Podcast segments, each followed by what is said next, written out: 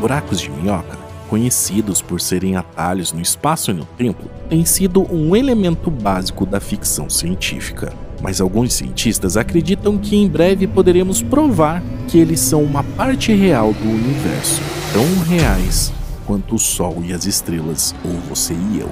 O termo científico para este objeto exótico é chamada de Ponte Einstein-Rose, que é uma pista de onde a ideia veio. Isso porque buracos de minhoca estão enraizados na teoria geral da relatividade de Albert Einstein, uma obra-prima inovadora que virou nossas ideias sobre a gravidade de cabeça para baixo.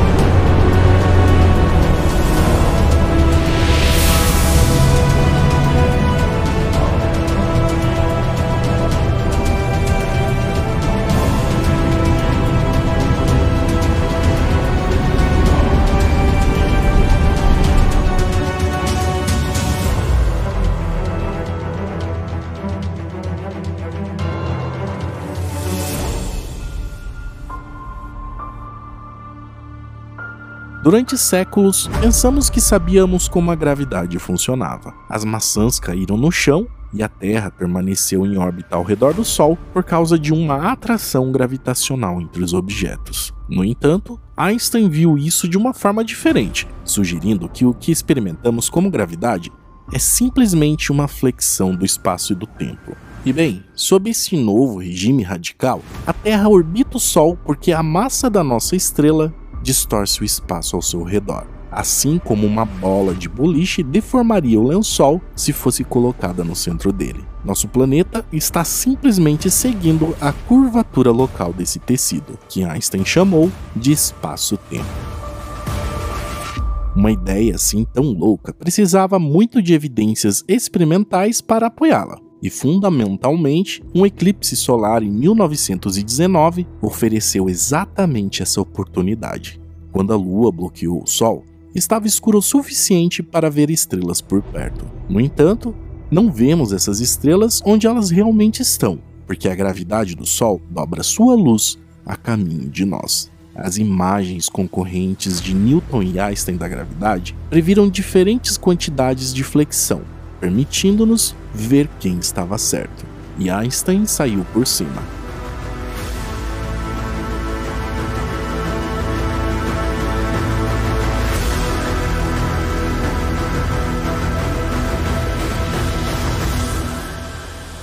Objetos maciços realmente dobram o espaço-tempo ao seu redor. Agora, imagine o espaço como uma vasta folha de papel, e você mora em uma extremidade, e quer viajar para outra extremidade. Normalmente, você teria que percorrer todo o comprimento da página até chegar lá. Mas e se você dobrasse o papel ao meio? De repente, onde você está e onde quer estar estão bem ao lado do outro. E você simplesmente tem que pular essa pequena lacuna.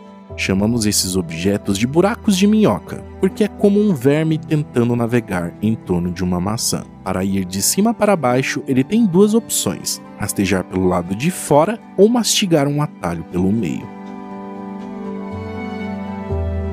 Até pouco tempo atrás, nossas chances de encontrar esses objetos, se existirem mesmo, eram pequenas na melhor das hipóteses. Mas isso mudou em fevereiro de 2016, quando os cientistas por trás do experimento LIGO anunciaram a primeira detecção de ondas gravitacionais. Estas, que são pequenas ondulações no tecido do espaço-tempo, que se espalham pelo universo muito parecido com ondulações em uma lagoa, foram previstas pela relatividade geral e foram um divisor de águas.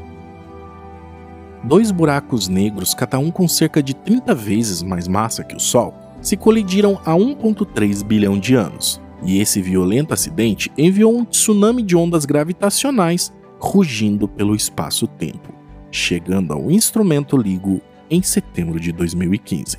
E agora essa pesquisa sugere que dois buracos de minhoca em colisão produziriam uma explosão semelhante de ondas gravitacionais. No entanto, as ondas resultantes seriam ligeiramente diferentes, permitindo-nos distinguir entre buracos negros e buracos de minhoca. A chave aqui é o que é conhecido como ring down, que é a maneira pela qual as ondas gravitacionais desaparecem após a colisão inicial, e é semelhante à maneira como o som de um sino tocando desaparece com o tempo. Com dois buracos de minhocas em colisão, você veria o ring down assim como vê para buracos negros mas se o seu detector for muito sensível, então segundos ou dezenas de segundos após a explosão principal, você veria algo diferente. Isso se deve à natureza dos buracos negros, golias gravitacionais que engolem qualquer coisa que se aproxime deles. O anel de buracos negros em colisão sempre ficaria mais silencioso, desaparecendo rapidamente para o silêncio. Mas com buracos de minhocas em colisão, após o silêncio você obtém um eco, e um sinal repentino e tardio à medida que as ondas gravitacionais saltam das superfícies dos buracos de minhoca. E você não consegue isso com buracos negros. Infelizmente, o LIGO atualmente não é sensível o suficiente para pegar essas mudanças tardias. No entanto, os pesquisadores estão atualizando seus instrumentos, e isso poderá ser feito no futuro. Outro projeto empolgante no horizonte é a antena espacial do interferômetro a laser da Agência Espacial Europeia. Este é um observatório de ondas gravitacionais no espaço que tem uma data de lançamento provisória para 2034. No entanto, em 2015, a ESA lançou o LISA Pathfinder, uma missão de testes para desenvolver certas tecnologias chaves que são vitais para o sucesso do LISA. E em dezembro de 2016, a ESA anunciou que o LISA Pathfinder havia de fato mostrado que o LISA era viável, mas os toques de colisões podem não ser o único caminho para encontrar um buraco de minhoca. Pode estar envolvido com o que acontece no fundo de um buraco negro. A imagem convencional de buracos negros, conforme descrito pela relatividade geral, tem toda a massa espremida em um ponto infinitamente pequeno e infinitamente denso. Uma singularidade e qualquer observador que se aproxime deste ponto é destruído, e depois disso você desaparecerá do espaço-tempo. E não há outro lugar para você ir.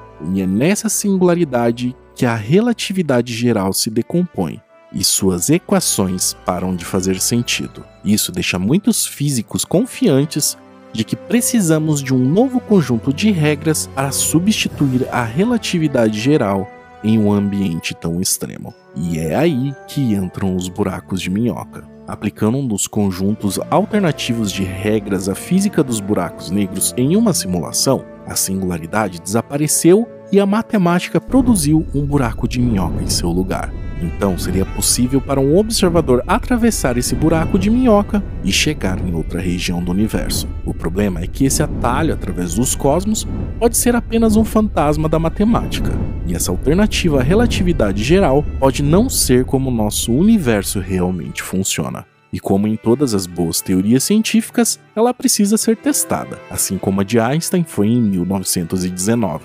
E é aí que as ondas gravitacionais voltam.